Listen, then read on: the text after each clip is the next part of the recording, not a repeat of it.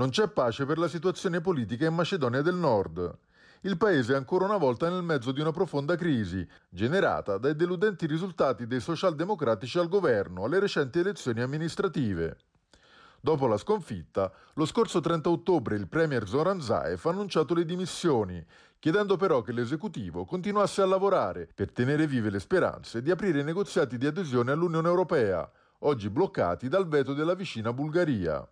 La mossa di Zaev è stata però subito osteggiata dall'opposizione, guidata dal centrodestra della VMRO, che ha tentato più volte di imporre un voto di sfiducia nel Parlamento di Skopje.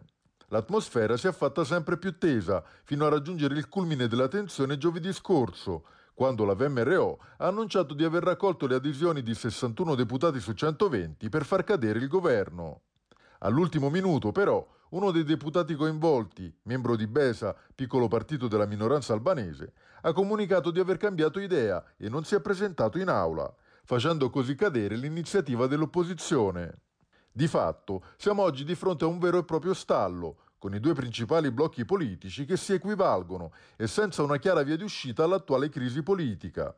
Una situazione pesante, visto che la Macedonia del Nord ha appena annunciato lo stato di crisi energetica dovuto a ridotte capacità produttive e all'aumento dei prezzi delle materie prime, mentre la situazione sanitaria sul Covid-19 resta preoccupante.